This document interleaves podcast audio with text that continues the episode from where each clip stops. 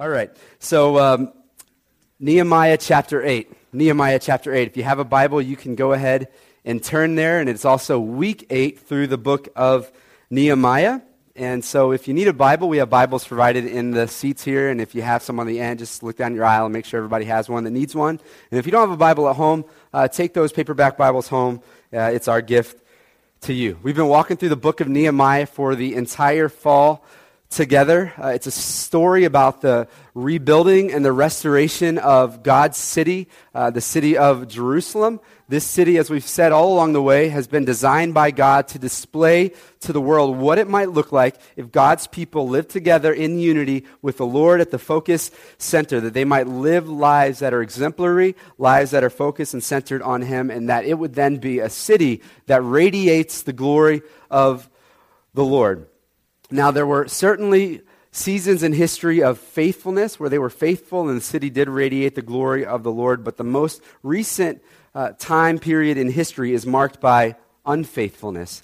Thus, the judgment of the Lord comes upon Jerusalem through Babylon. The city was destroyed 141 years prior to where we're at today until God raises up this man named Nehemiah. He puts a burden on Nehemiah's heart to rebuild the city and to see the city glorifying the Lord again so that it might glorify the Lord in the city, uh, throughout the city region, throughout the nations, throughout the world globally. And so that's the goal. And we have turned a major corner in the story here. The walls of the city are now complete. And all along the way, Nehemiah is casting vision. We're going to build the walls. We're going to build the walls. We're going to fortify the city. It's going to be strengthened. People then can move back in, and people then can worship God in the city, and it's going to be uh, the city on the hill that God intended for it to be. And so people are back in. The walls are completed. People are back in. It's been 141 years in ruin, and in just 52 days, Nehemiah and team have built the city. And so last week, chapter 7, what they did after having completed the city is they pull out the genealogical chart. Anybody ever been on ancestry.com or whatever it is and figured out? They pull out the chart and uh, they figured out, okay, whose great great grandparents owned this piece of property, and then they assigned it, and everybody went to where they were supposed to be, whether it was in the city or whether it was in the, the burbs. Now, of course, everybody didn't return. Some people kind of assimilated into uh, the various areas where they were scattered and exiled over the years, and so, some people didn't return, but people did return, of course. And of all the people that returned, we saw last week that there was right at 50,000 people. And so Nehemiah chapter 7, verses 66 and 67 say right at 50,000 people. It's a lot of people back in the city and seeking to honor the Lord. Now, Nehemiah chapter 8, verse 1 is where we're going to be. And so let's do this together. Let's read it. Nehemiah chapter 8, verse 1. It says, And all the people gathered as one person, one man, into the square before the water gate. And they told Ezra the scribe to bring the book of the law of Moses that the Lord had commanded Israel. Let's stop right there if we can together. I want to look at this for just a minute. What we're going to do today, as we see here in verse 1, is we're going to, we're going to look at the Word, the, the Scripture. They get together and they're ready to look at the Word. They're calling Ezra, bring us the Word. So God has done this amazing work in the lives of His people and now it's this amazing miracle that the city has been restored. But on top of this, we've also seen along the way that God has restored the heart of the people who make up the city. So back in uh, chapter 5, we saw that the people had uh, been just ridden with corruption and they deal with that. And so the city is restored, their hearts are restored, and they're dealing with their action. And what we need to see today is that God's work in their lives is evidenced by a desire for God's word in their lives. Let me, let me say that again, because it's true for us today too, that, that God's work is evidenced by a hunger for God's word. And some of you have seen that in your own life, that God starts working in your life and you just find yourself hungry for the word, for the scripture, for the, the Bible. And today, that's what we're talking about. We're talking about the word. We're talking about the book, the Bible. And so you may have noticed my little stack of books up here. These are my Bibles. And so uh, I'll tell you, when I wake up every morning, I pull out this bad boy. And I, I, I make fun of my wife because she's got the exact same Bible, and she's so tiny. This is like the size of her torso, and she carries this thing around, and that's all she's got to do to work out. But uh, for me, I, I So it's strong in the word and strong physically by holding the word. But I, I, wake up every morning and early in the morning and I sit down and I use this Bible to study the scriptures. And so this is my, this is my study Bible. Not long after, my children will wake up and we'll open this little kid's Bible together and we'll walk through the scripture together coming up on Christmas here. As you can see, Jesus in the manger. We'll walk through that and talk about the Lord and study uh, the, the scripture together. This one is what I call my driving Bible. And so um, don't worry, I don't, I don't read while driving. But uh, this, is my, this is my driving Bible. And yes, you can be a Christian inside of your car in Boston. It's possible. And uh, I try really hard. It's challenging, I'll say that. But so I have this in my car so that if I'm ever at a spot where I realize I don't have a Bible with me, I can pull this one out and I can look at the scriptures, or if I'm ever in a conversation, uh, in a car ride with somebody, I say, oh, you know, hold up. We'll pull over, we'll do something, and we'll, we'll study the, the scripture together. So I'll, I'll use that one. Then I have my office Bible, and so this one is a, a parallel New Testament. So it's got uh, Greek and it's got English, and I'll study this together in my office. It sits on my desk, and I'll, I'll kind of look through the, the languages a little bit. And so this is kind of my, for me, my office Bible. This one is my, my pocket Bible right here. And so, um, uh, it's my, my smartphone Bible. And some of you have found this. If you haven't downloaded the, the Bible app, just look up Bible app. It's really, really incredible. Some of you have trouble focusing in a little bit when you're reading scripture. You can click play and it will read the Bible to you. How cool is that? And so this is my, my pocket Bible. It helps. And then this one, you've seen a lot of this one around here on Sundays. This is what I call my thumping Bible, right? This is, I just, I just thump with it, you know, and I, I, I preach from this uh, copy of God's Word. And so, as you can tell, I, I have a few copies of the Bible.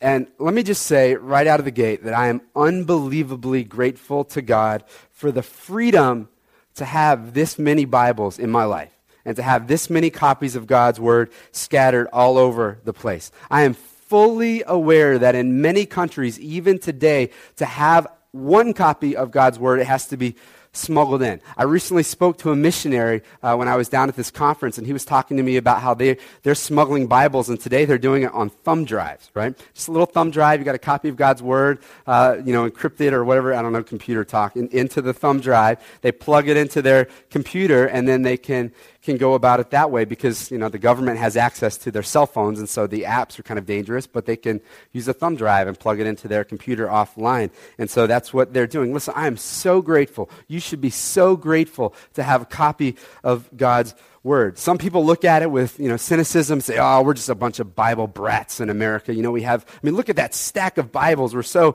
we, we just have all this access to God's word and we're so, you know, full of it in that regard. Let, let me just say this. Don't look at it negatively that, oh, you know, we have all these Bibles. You hear preachers say, we got all these Bibles and you need to dust them off. And that's true. But look at it positively that we're at a point in history in our nation where we can have access to Bibles. And it is an absolute gift of God.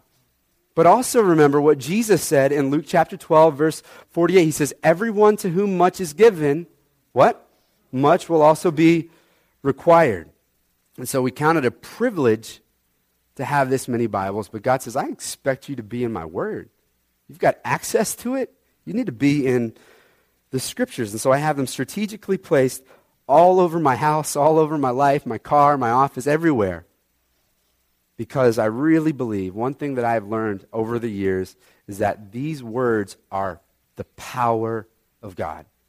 These words are the power of God. Let me show you just a sampling of Scripture um, that, that really I want to show you this. Psalm 33, verse 6 tells us this. It says, By the words of the Lord the heavens were made, and the breath of his mouth all their host. And so we can see that, that God has spoken everything into existence, right? God has just, by his word, he's spoken everything into existence. So that Hebrews 11.3 says, by faith we understand that the universe was created by the word of God. So that what is seen was not made out of things that are visible, right? And so my kids will say, well, you know, look at, look at the, the computer, Dad. I mean, God didn't make that, did he? I said, yeah, but he made us who have minds and he made the elements on the chart that come together to God's made everything. God has made everything out of nothing by his invisible, powerful word. Hebrews chapter 1, verse 3 says this He, Jesus, is the radiance of the glory of God and the exact imprint of his nature, and he upholds the universe by the word of his power. And so God's word is not something that he just flexed long ago, one time, and, and created everything, but he upholds all things, some translations will say, or he upholds the universe by the word of his power. Colossians chapter 1, verse 17 will say it this way In him all things hold together. And so by the, the word of the Lord, all things hold together. And so you scientists out there, you can think about our uh, atomic structure, you know, of, of our bodies, for example. And, and atoms, you know, are, are not scattering into chaos because they're held together by some mysterious nuclear forces. And we're all for science, but science can only name the atoms, right? They can't really explain the force that keeps them together, and we know what that is. It's the word of his power that he holds all things together. He's sustaining all things together by his word, by his word. And so we see that his word was powerful to create. We see that his word is powerful to sustain. But imagine if these words were now put into a book and preserved throughout all of history so that we could read them and ingest them and meditate on them and let them just resonate in our hearts and in our minds. If we could then dwell on them and learn them and we could then speak them to each other, that's the Bible, the powerful word of God. Do not take it for granted that we have the Word, the powerful Word of God preserved for us to read, to understand, to dwell on, to let it be. Hebrews chapter 4 12, living and active and sharper than any double edged sword. I mean, it's living and active. That's why when I do counseling with people, I don't just simply say, and so how does that make you feel? And so how does that make you feel? And how about that? How does that make you feel? We talk about that, of course. But before they walk out of the door, one of the best things that I can do for them is say, let's get this inside of you. Are you reading this? And then it gets living and active inside of their hearts and their lives, and it starts to change them from the inside out. You got issues? We all do. Get the word in your heart. Get the word in your heart. This is no ordinary book, it's a powerful book. It's God's word, and we need it all up in and all over our lives. We need it. And so, this is this momentous occasion in the lives of the people of Israel here. And upon seeing their city rebuilt, restored, and upon seeing their lives rebuilt and restored, God's work is evidenced by a hunger for God's word. And so, for the remainder of our time together, what I want to do is I want to look at how God's people related to the book. And I want us to learn about how we can relate to the book, God's Word, the Scripture, the Bibles. And so, relating to the book, and the first thing that I want to note relating to the book from verse 1 is that we must desire the book. If you're taking notes, this would be a good week to do that. Take notes. We must desire the book. So, all God's people are together, and what does it say that they demand? They demand the book, right? They demand the book of the law of Moses. And so this was their Bible for them at this point in history the Pentateuch, the first five books of the Bible Genesis, Exodus, Leviticus, Numbers, and Deuteronomy, revealed by God to Moses, recorded there for them. Can you just imagine this scene with me for a second? I mean, all the people, it says, all the people gathered together. How many is all the people? Do you remember? 50,000 people. Imagine 50,000 people together. Pentateuch, Pentateuch. Pentateuch. They're just ready, right? They just desire the scriptures. What causes somebody to desire the scriptures? What causes you to desire anything? It's when you see the value in something, right? You see the value in something. Like with my wife, I remember we first started dating, I desired that woman, right? Because I saw that girl is special, right? She's valuable, right? You value somebody. And so they saw value in the book, and they likely remembered how in the past they hadn't valued the book very well, right? And they remembered how not valuing the book led to their destruction. And now they're back in the city and they want to prevent that from happening again. And so they're saying, okay, we, no, we value this book. And as you read through the scriptures and as you look through history, you're going to see that when somebody treasures the book, they prosper. Scripture will do that all the time. Example, Joshua chapter 1 8. This book of the law, this book shall not depart from your mouth, but you shall meditate on it day and night, so that you may be careful to do according to all that is written in it. For then you will make your way what? Prosperous. And then you will have good success in the eyes of the Lord. Psalm chapter 1, verses 1 through 3. My father in law tells me when he became a believer, this was within a, a, few weeks, the pastor that led him to the Lord said, I want you to memorize this. All of chapter 1 of, of Psalm. And he says this Blessed is the man who walks not in the counsel of the wicked, nor stands in the way of sinner, nor sits in the seat of scoffers, but his delight is in the book. His delight is in the law of the Lord, and on his law he meditates day and night. He is like a tree planted by streams of water that yields its fruit in its season, and its leaf does not wither. In all that he does, what? He prospers. We see that all throughout the scriptures. A person who's of the book is a person who prospers in the eyes of the Lord. Prosperity according to the Lord, is living a life that flows out of being deeply connected to the book, his words. And so the people knew that, and they start demanding the book. Give us the book. We want the book. Its words have proven directly linked to prosperity in their own lives. Now, I'm fully aware that lots of people don't desire the book. And the reason is because they don't see the value of the book, right? They don't have confidence in the book. They're not really certain that we can trust the, the book. I mean, what if it's what if it's made up? What if it was a little story that happened, but it kind of gets embellished along the way as, as rumors do? But what happens is most people have these little questions that pop into their mind, and they should, and they pop into your mind.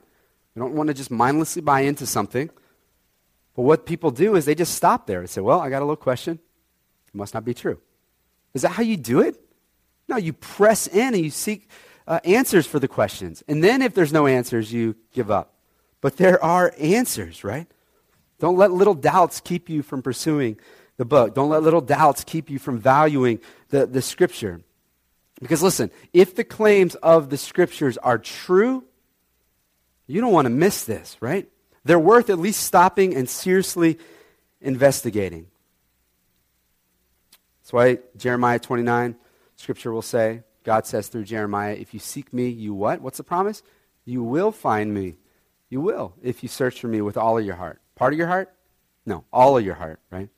If you seek me with all of your heart. And so I would say investigate the scripture.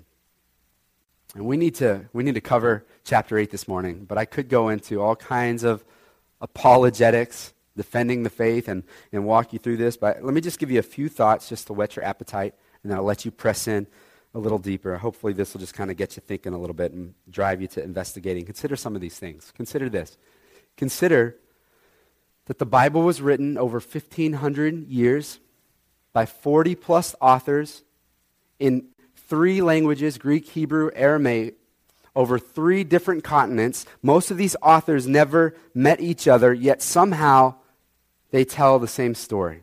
That the Bible is internally consistent, it doesn't contradict itself. How do we explain that? We don't have somebody falling on the ground, foaming out of the mouth, and standing up and saying, I got a religion, and becoming one of the greatest religions in the world today. We don't have that. We have many authors, most of whom didn't even know each other, sharing a unified story. Why? Because the Bible's true. We could also say that there is overwhelming number of manuscript evidence for the historicity of the scripture. So there's 5,000 Greek manuscripts, there's 10,000 Latin manuscripts, there's uh, 9,000 other manuscripts, in all totaling about 24,000 manuscripts. Those manuscripts dated somewhere between uh, 100 to 300 years after the original. So we don't have original manuscripts, but they're dated only 100 to 300 years after the original manuscripts. According to historical uh, verifiability, if that's even a word, according to that, that's a very, very small gap. So we have gospel fragments like from 130 AD out of Egypt. We have the, the Bodmer manuscript of John's gospel, only 150 to 200 years AD. Or 50 AD, we have the, the Dead Sea Scrolls. So let me just, let me kind of compare that to things that our historians today would say are historically verifiable. So Caesar, we have 10 copies. There's a 1,000 year gap from the original manuscript. We read that, and historians will say, verifiable. 10 copies. Or Tacitus, 20 copies, a 1,000 year gap from the original manuscript. Historians read that, verifiable. Plato, seven copies, 1,200 year gap from the original. We read that and we say, verifiable. But we have 24,000 copies and only 100 to a 300 year gap from the original. Verifiable. People don't want it to be verifiable because they read it and it rubs, doesn't it? It's not an easy read.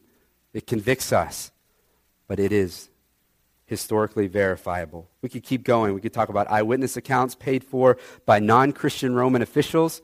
We could, we could go to, through the, the literary consistency. We could go through prophecies that have been fulfilled, archaeological evidence that do not contradict the Scripture, only affirm and prop up the Scripture. We could go through all of that. But I just want you to, to think about that. And I want you to press in a little deeper if you struggle with the historicity of the Scripture. Do not be mistaken. This is not something we just buy into because we've been raised in the faith. And of course, you're a Christian. You were born into it. No, it's something that we really believe because we see it as the Word of God. It's not a blind leap of faith. It's not a crutch for those people who are struggling. It's the Word of God. Attacked throughout history by political leaders, but never eradicated like they sought because God preserves His Word. This is His method to communicate today a message of restoration and a message of hope that Jesus saves His people. So if you don't desire the Word, press in. If you don't desire the word, investigate. There are answers. Don't let the doubts linger for your entire life until you die and you're not with the Lord for all eternity. Press in and ask the question. Our entire faith flows out of the book. Any faith system really leans upon can you verify its book? And you can verify this book. I would encourage you to do that. The people, they valued the book and they desired to hear from it and they demanded it. Give us the book. Give us the book. Let's read on. Verses 2 through 3. It says So Ezra the priest brought the book of the law before the assembly, both men and women, and all who could understand what they heard, on the first day of the seventh month. And he read from it facing the square before the water gate from early morning until midday in the presence of the men and the women and those who could understand, and all the ears of all the people were attentive to the book of the law. Okay, so the people desire, demand the book. And just a little side lesson here who brings out the book? Ezra. This guy named Ezra. Now, we've said this before, but Ezra and Nehemiah back to back in the Jewish Bible, one book. Christians split them. Ezra and Nehemiah were contemporaries. They, they worked hand in hand together. And Ezra, his role is he's the priest, right? According to the Mosaic law structure. He's the the priest. Who's been leading the charge this whole way in this book? Nehemiah. Who comes out now? Ezra. Nehemiah is the leader.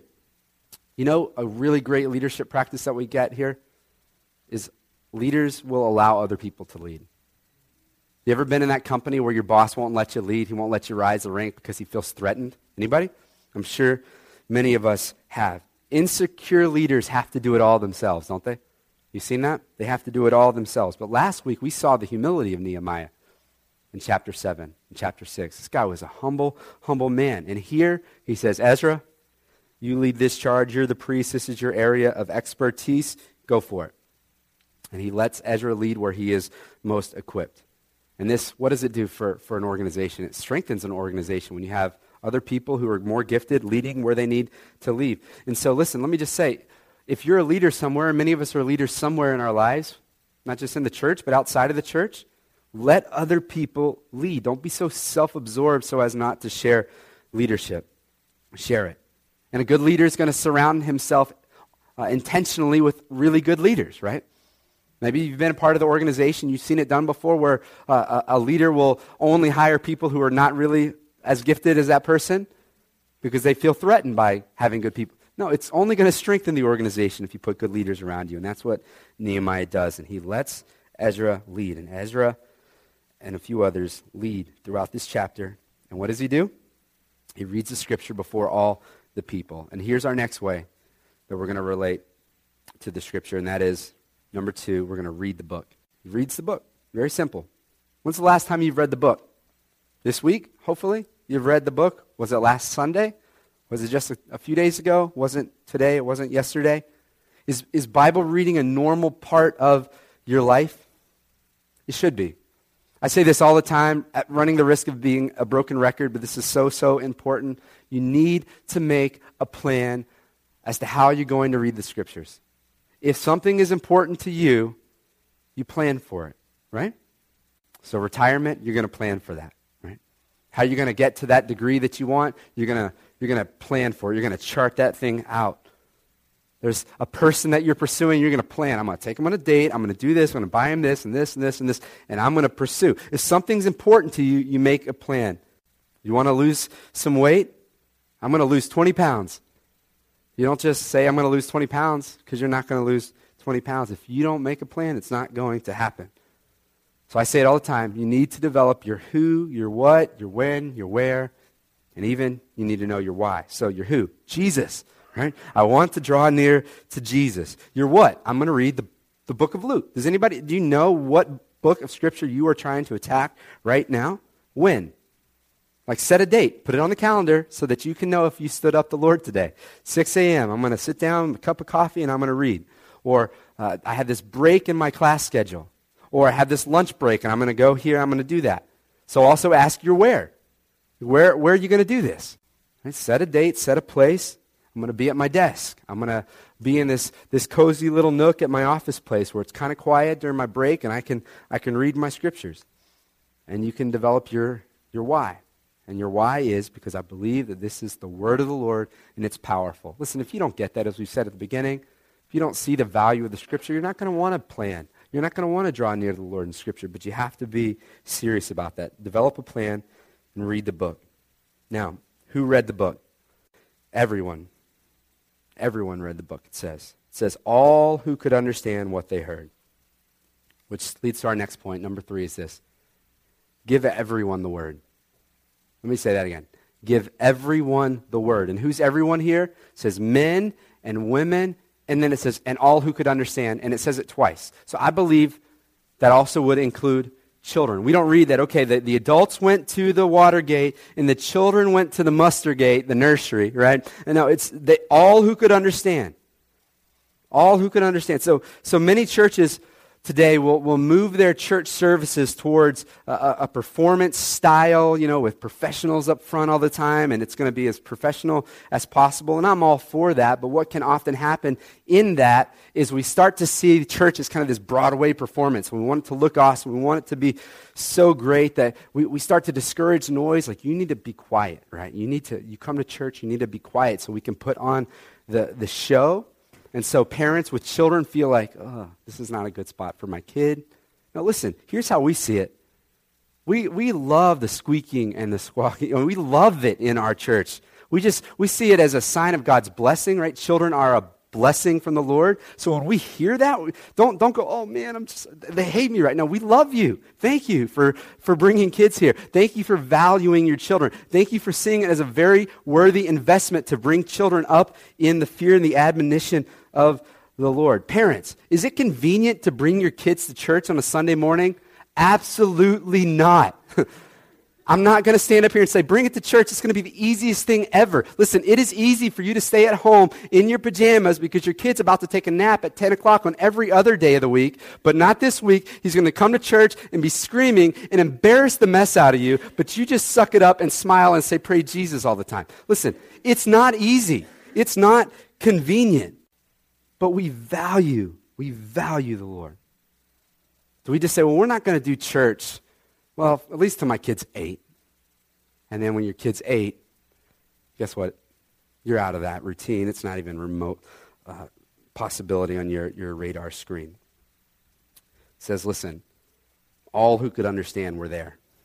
Was there some squeaking and squawking? You bet there was squeaking and squawking. Let me tell you something. I think our kids can understand a lot more than we give them credit for, especially in our culture. There are times when my kids will say something to us, and my wife and I look at each other like, they heard that?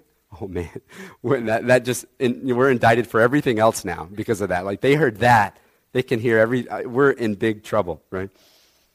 Listen, my boys memorized more scripture in their first five years of life than I did in probably my first 25 years of life. Low expectations equal low performance. Right? Set the bar high for your kids. Don't buy the cultural lie that oh, they're just kids, they can't do much. What did Jesus do with the kids? You remember? Let them come. Let them come. Let them come. Right? And I'm not tooting my kids' horns because, listen, I'll read scripture and I'll read history about how the Jewish kids will memorize entire books of the Bible. And I'm like, my kids are, man, this is. Parents, that plan that we were talking about, if you have kids, do you have a plan for your children? Are they built into that plan? If you aim at nothing, you hit nothing. So set a plan, even with your children. I'd say this is go to our website. We have resources on there. If you go on our resource page, we have some really good books, some catechism stuff, some scripture memory tools for you and your, your children, some helps for you as a parent as to how you can raise your kid in the Lord. But listen, get the most valuable, living, active Word of God all up in their hearts and in their hands so that they can be one who, it says, all who can understand. Because I believe that they really can understand. They can. it just seems like it's this real emphasis here in verses 2 and in 3. Another observation is this be attentive to the book. Look at verse 3. Verse 3 says, And all the people were attentive to the book. So they weren't just reading the book out of formality. Hey, it's a big celebration, so let's, uh, let's, let's read the book. Let's do it. And it's just nice, good formality. It's our liturgy for the day. No. It wasn't a formality. They were attentive, they were listening. They were really seeking to, to learn from it and, and grow from, from it. And, and a lot of times we just kind of read the book as, a, you know, it's, it's as if to say, I, I read it, I did it, I did my part for the day, check, I, I'm, I'm good. And we read the scriptures sometimes just to feel good about our, ourselves. Right? I did it, I'm a good person, I'm a good Christian. God, aren't you pleased with me? That's called religion. This isn't religion. This is draw near to the Lord, He draws near to you. So as you read the scripture, pay careful, careful attention as to what it, what it says. Read it, draw near to God. So every January, what you'll see as we do at this church is we, we get out a, a, Bible reading plan and really encourage you. It's a good time of year. You're making all these resolutions. Here's a plan. Make a plan as to how you're going to get in the scripture. And we have these Bible read plans with little places where you can check off reading books of the Bible. And I, I would just say, I, I really want to encourage you to do that. But don't get so locked into making the checks and getting it done in a year that you don't pay attention to what's being read and you're just reading it. I, have been on my Bible read through. Maybe this will feel some of you who aren't doing so hot on it. I've been on mine for three years. Not because I'm not reading it, because I, there's spots I just get into and I'm like, man, Isaiah 48 just wrecked me last week. Just sat in that. I was, this is unreal. And just a whole week of just sitting in one chapter, right? That's okay. I didn't get three per day like I needed to to get it accomplished. 3.25, I think it is but pay attention to the book. You know what that takes? It takes time. Which leads us to our next observation. Make time for the book. Verse 3 How long did Ezra read spending, uh, or, or spend reading the book before the people? Verse 3 says, From early morning until midday, they're, they're reading the book. This guy stood for six hours reading the scriptures. Don't you ever tell me that I preached long today again. I'll be all up on you with this right here. Acts chapter 20, Paul's preaching this sermon that goes on and on, and it says, How late does it go? All the way up until midnight, until this young guy named Eutychus sitting on the windowsill. And he falls asleep and he dies. Three stories. The guy falls asleep, falls out the window, and he dies because Paul was going long. Now, I don't have that gift. So um, if you fall asleep on me, it's over. I'm just going to let you know that. I can't, I can't resurrect anybody. You deserved it for falling asleep. But this is one of those circumstantial evidences. I, I like to point these out from time to time as I preach the scriptures. This is just what I call circumstantial evidence. Like if you're making up the Bible, would you include that in my sermon was so boring that people were falling asleep. No, you wouldn't. If you were making it up, you'd be like, and I was awesome, right? And they were on the edge of their seats. He was like, sermon was so boring. Luke, write this down because Luke wrote for Paul a lot. Write this down. It was boring. He fell asleep. And then I raised him to life, right? This summer, uh, my wife Becky and I got to spend some time with uh, a guy named David Platt. Some of you guys know him. He wrote the book Radical. If you haven't read it, you should totally read it. And in that book, he talks about uh, going overseas in closed countries with these Christians who are so hungry for the Bible that he shows up thinking, I'm going to just do like a 30 minute Bible study with them. And they just go for hours and hours throughout the entire day. Come back tomorrow, right? All day long. Tomorrow, right? All day long on dirt floors. I mean, that is incredible. Compare that. That's today. That's modern. That's just not way back then. No, it's today happening in other countries where they really value the book where they're, they're not as free as we are, and so it's not just kind of this complacent, oh, yeah, of course we can read the Bible. I got 10 in my home. They really value the book. Compare that to just the other day I was in Florida, and we were in the middle of this, this sermon. This guy was preaching his heart out, and I thought it was just a phenomenal message. And, and I noticed in the middle of the sermon, this older gentleman starts walking his way up the aisle, and there were two back doors, and he was heading for the back door, and I thought, what's he going to do? But he walks right past the pastor who's preaching his heart out. He looks at him, he goes, Time's up, got to go, and walks right out the door. Are you kidding me? Like, you crossed the 30 minute threshold, we're done. Six hours at least of reading the scripture. Listen, when you value the scripture, this becomes to you such a priority that it's not like, I don't have time for that. You're looking at your watch the whole time. No, this is such a priority that you, you, you're going to make time for it. Like, we don't even have 30 minute sitcoms hardly anymore today. It's not long enough. We got to stretch them out to like an hour now. Three hours for a game. But a 30 minute sermon, time's up, Pastor. Got to get out of here. You're wasting my time. You value the book so much that you make time for it personally, you make time for it corporately. This becomes a priority. Church becomes a priority. Not, well, if I don't have anything else going on this weekend, I'll show up. That's, that's the American culture. No, we build our schedules around being with God's people and looking at the scriptures and worshiping the Lord. I think that's what God's people did in the scripture wasn't like, if I can, I will. No, it's, this is the priority. This is the first thing on my calendar. That's why the Bible will talk about the principle of the first fruits. And we generally only apply that to our giving, but I think it applies to our time. We give God the first fruits of our time. Moving forward, look at verses 4 and 5 together. 4 and 5. And it says, And Ezra the scribe stood on a wooden platform that they had made for the purpose. And beside him stood Mattithiah, Shema, Ananiah, Uriah, Hilkiah, Maaseiah on his right hand, uh, and Pedadiah, Mishael, Malchijah, Hashum, Hashabbenadab, Zechariah, uh, Meshullam on his left hand. And Ezra opened the book in the sight of all the people, for he was above all the people. And as he opened it, all the people stood. Here's our, here's our next one. Number six is this sit under preaching of the book. Sit under preaching of the book. What did they do for this occasion? They built a stage for him to stand on. And they put him in the middle and they said, All right, bring it, Ezra. Bring it. Did they put him on the stage because he was awesome? No. They put him on the stage because he's reading the book, the words of God. It says that he's above all the people. Is that because he's better? No, it's saying that God's word is above us. God's word is our authority. We submit to the word of God. And just to be clear, there are other men standing on the stage alongside of him. Why? Other men standing beside of him, showing that he's accountable. So that if he starts to go astray from God's word, they're going to say, no, no, no, bring it back. That's why we say all the time from the scriptures, we believe from the scriptures in a plurality of leadership.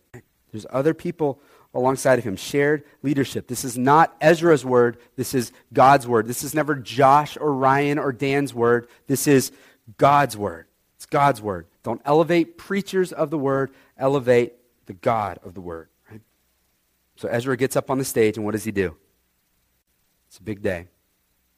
He gets up on the stage, he says, verse 5 Ezra opened the book. He opened the book. I've been in some sermons in my lifetime. People barely even crack the book. You get up, and it's a lot of good jokes and a lot of good stories. And they barely even crack the book. You know, just give a little bit of a TED talk, sprinkle a little scripture on there, a couple cute illustrations, and boom, you're done. Let me say this, because we're in a very transient city. Most of you will probably be here for a season and gone eventually. And let me just say this if you're ever at a place in your life where you're searching for a church again, don't go just for the church that has the best music or the best facilities or the best program for your children or the best proximity to your home. Find a church where they open the book every single Sunday. Every single Sunday. Find a church where the book is faithfully taught. The New Testament makes it very clear that God expects us to be weekly, Hebrews 10, under the preaching of the Scripture. And so he opens the book, and you should get yourself regularly under the preaching of God's Word. Do it. Do it. Moving forward. Next one is this respond to the book. We've got to respond to the book. Look at, look at verse 6 with me. Says, And Ezra blessed the Lord the great God. And all the people answered, Amen, Amen, lifting up their hands. And they bowed their heads and worshiped the Lord with their faces to the ground. So, what did all of God's people say? Amen. And amen, right? I've never had as much fun preaching as I did when I was down in Arkansas uh, a few months back and I preached at a black gospel church. Man, it was so stinking fun. I mean, amen. Preach it, brother Josh. I mean, it was, the, it was so fun. They were just pouring gas on my fire the whole time, man. Preach it, brother. And then they were lifting up hands. They were excited about the truths of the scripture. It is biblical to say amen. You're saying, that's the truth. I agree. I need that. I'm with you. I'm listening. Oh, yeah, I got it. That's, it's biblical. And it says they lifted up hands. They're praising the Lord. They're worshiping God. They're excited about the truths that they're reading. Really? Leviticus? They're, they are excited. It's biblical to do this. They lifted up their hands and they bowed in worship. They respond to the book. It means that when you read the scripture, God expects you to respond to the book. So we're in Boston. It's like academia central for the entire world, right?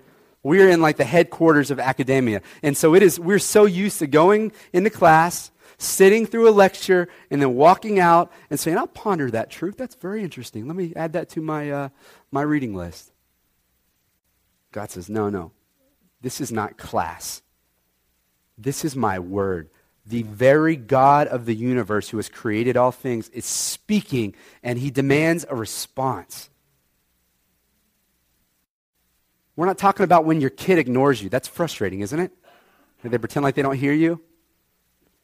My kid is like got the iPad going. I'm like, I'm right here speaking. Hello. We're talking about God speaking to us. And they respond, Amen. Amen. We're with you.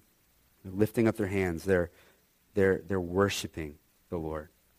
James chapter 1, 22. What's it say? Some of you haven't memorized. We are to be doers of the word and not hearers only, deceiving yourself. So we deceive ourselves into thinking that, oh, yeah, yeah, I'm living out the scripture, I'm, I'm, I'm going to church, I'm listening. But if you're not responding, you're deceiving yourself into thinking that you're walking with the Lord and you're not. Respond to the book. Here's the next one, number eight. We've got to pursue understanding of the book. We've got to really seek to understand the book. Look at verses 7, 7 and 8. And also, Jeshua, Bani, Sherebiah, Jamin, Akkub, Shabbethai, Hodiah, uh, Maaseiah, Kelita, Azariah, Jozabad, Hanan, uh, Parallel, um, uh, Peliah, uh, and the Levites helped the people to understand the law while the people remained in their places. So, after reading the word, six hours, but we're not done yet, right? You know that? The church is over, you know, the sermons, the closing prayer, and everybody's like, it's time to go. I got a game to go watch, right? We're not done yet. People are still walking around. The leaders come up, pastors come up, and it says they walk around and they gave sense. S E N C E S C. They gave, they gave sense. They helped the people to understand. So church is set up like this today for us, right? We have connection group leaders, we have discipleship group leaders, we have River Kids leaders, we have Kids Connect leaders, we have pastors, people who are going to give sense. They're going to help you to understand what the scriptures are saying so that if you read it and you say, I don't get that, that's okay. Be humble enough to say, somebody help me. I need, I need help, right? And after you read the book, you're going to have some questions, some of you, many of us. Pursue understanding. Don't just let these questions sit your entire life. Get some some help. And there are resources available from study Bibles to books to people in the church who want to help you. Ask the questions, right? Pursue understanding. Don't just read it, and if you don't get it, oh well, move on. Pursue understanding. Seek to know what the scriptures mean, and that's what they did. Now, moving forward, verses 9 through 12, here's what we need to do we need to find joy in the book. We've got to find joy in the book. Check this out and Nehemiah, who was a governor. So Nehemiah steps back in. And Ezra the priest and the scribe and the Levites who taught the people said to all the people, This day is holy to the Lord your God. Do not mourn or weep. For all the people wept as they heard the words of the law. And then he said to them, Go your way, eat the fat and drink sweet wine. Send portions to anyone who has nothing ready. For this day is holy to our Lord. And do not be grieved, for the joy of the Lord is your strength. And so the Levites calmed all the people, saying, Be quiet, for this day is holy. Do not be grieved. And all the people went their way to eat and drink and to send portions to make great rejoicing, because they had understood the words that were declared to them. So what happens? They read the scripture, they see how their lives hold up to the word, and they just start to weep and they start to mourn. They are broken for how they have failed to live out the scriptures. They have been broken for how they disregarded the Lord for so long. You ever been there? Where you read the scriptures, it's like, man, my life is a mess. You should read the scriptures like that sometime. You should see that your life doesn't hold up to the law, that you can't do it. Christians are not people who say, I got it. Christians are people who say, I can't live out the law. I can't on my own. And so, in the middle of all of this, weeping and mourning, what happens? Nehemiah and the Ezra, Ezra and the priests, they come up and they say, okay, it's time to stop. No more weeping. Instead, what we want you to do is we want you to eat and we want you to drink wine. Let's celebrate. The Lord is our strength. So, the Bible. Is this good news or bad news? It's good news. We read the law, we read the scripture, and we see the bad news. We see our sin, we see our shortcoming, but many of us will stop right there. We'll say, Yep, I'm a sinner. I'm a sinner. You know, people will say all the time, Well, we're all just sinners. We're all just sinners. Like, no, no, no, no, no, no, no.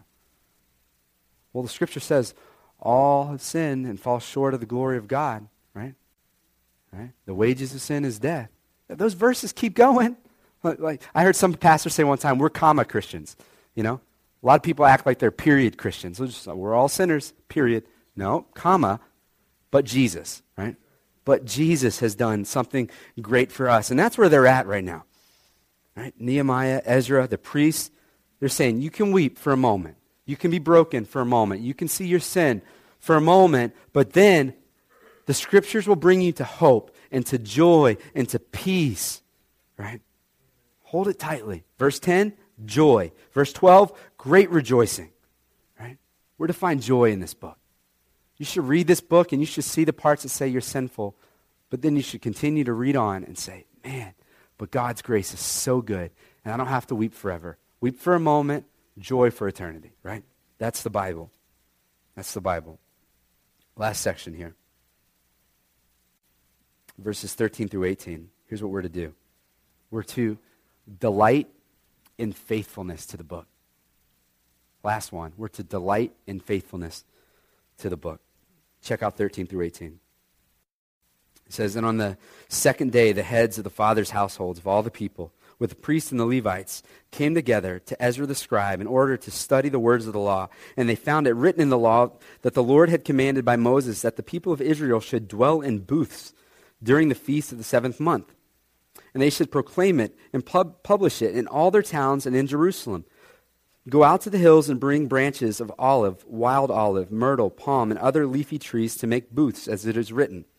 And so the people went out and brought them and made booths for themselves, each on his roof, and in the courts, and in the courts of the house of God, and in the square at the water gate, and in the square at the gate of Ephraim.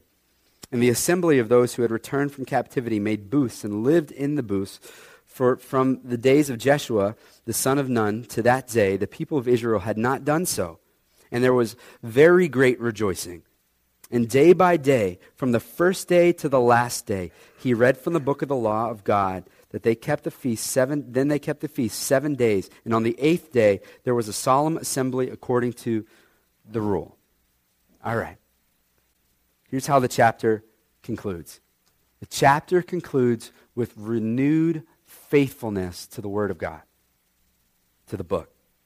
They realize after all of this, they have the party and they realize the next day they start studying the scriptures and they say, oh, wow, it's the seventh month. It's the, the Feast of Booths, which was commanded by God uh, in the, the scriptures to commemorate God's protection from uh, the elements in the, the desert when they were in the wilderness coming out of captivity in Egypt. They're to build these booths and to remember when they did that in the wilderness. But they had not been doing this practice for some time now. And so they say, oh my, wow, it's, it's the seventh month. We need, to, we need to do this. And so it was their joy to reinstate this celebration. Well, let's do it. We can't just say, well, we didn't do it. Let's, let's do it. And they live in these booths for seven days. And notice verse 17, it says, and there was great rejoicing. It wasn't like, oh, come on, let's suck it up. Let's do what the Bible says. It was, we get to do what the Bible says. God knows best. God has great plans for us and they're recorded here. And if we will live by the book, the book equals what in the scriptures? Prosperity. We get to live it out. It was joy for them. Do you delight in keeping the law of the Lord? As we read in Psalm chapter 1. Blessed is the man who walks not in the counsel of the wicked, nor stands in the way of sinners, or sit in the seat of scoffers, but his delight is in the law of the Lord. Do you read this and say, I get to live this out? Scriptures will say it's not a burden. Scripture is not intended to be a burden. It's a, a blessing. And as you grow in the book, you're going to learn to delight in the book, and you're going to learn to see it as a great, great joy for you. And it'll be your joy to live this out. I just pray that we can leave today with that on our hearts, that we can leave with just this renewed excitement about the Word of God. That we wouldn't just see it as some holy book among many others, but we would see it as the book that God has given himself to us, that he has revealed himself to us today in his word. Today, I, I'm, seriously, I tell you, I, I hunger for the word. I just hunger for the word. Those days that are so crazy busy, I just long for the opportunity to be quiet and be alone in God's word. And my wife and I can give you some real definitive times in our lives where we've longed for the opportunity to live out areas of the word where we weren't, like exercising great faith in our finances and things like that. Where we find, wow, it's such a great joy to be able to take this step of faith, this step of obedience, and watch God do what he does. So as you press in, and I pray that you're going to press in to God's word, what you're going to find is that God's work in your life is going to be evidenced by a hunger for God's word in your life. It will. And so maybe, I don't know, maybe today, for some of you, for the first time, God's word is becoming really appealing to you. That's a sign that God is working in your life, right? His work is evidenced by desire for his word. And you're, for the first time, saying, I just want to know more.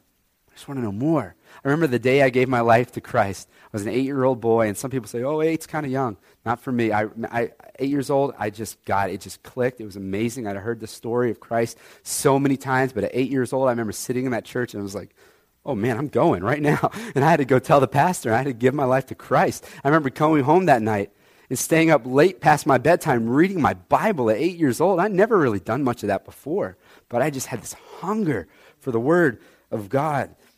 And maybe today, for the first time, you're finding that in your own soul, in your own spirit. I just want, I want the Word. I want to know what God has to say about life. I want to know what He has to say. He's, showing you, I, I'm calling you right now.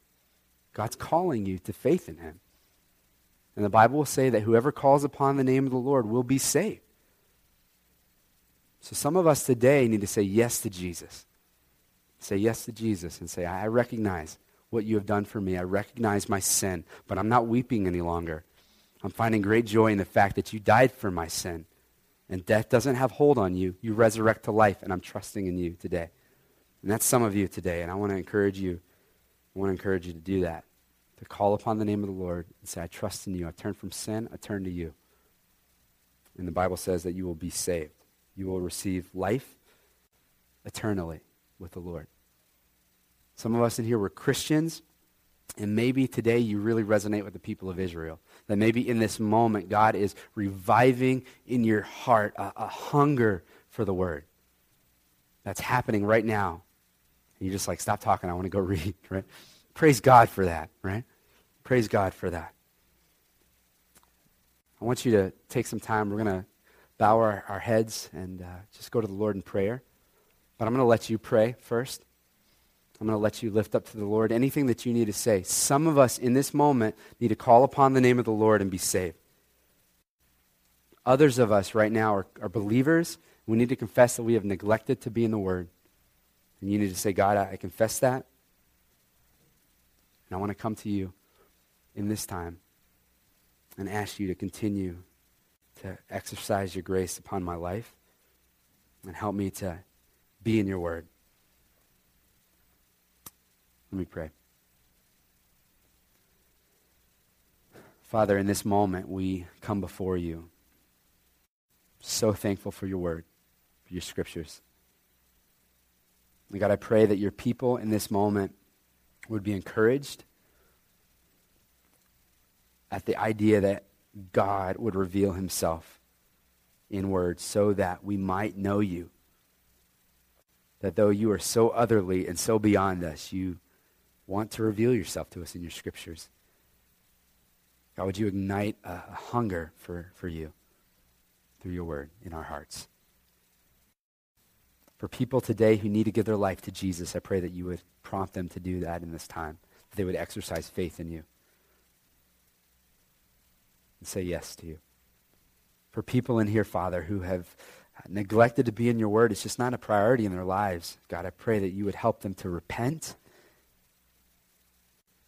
and to respond in obedience and faithfulness and find great joy in that opportunity because of your grace and your goodness and your mercy. Do that in our hearts, Father, as we respond in prayer and in song. In Jesus' name we pray.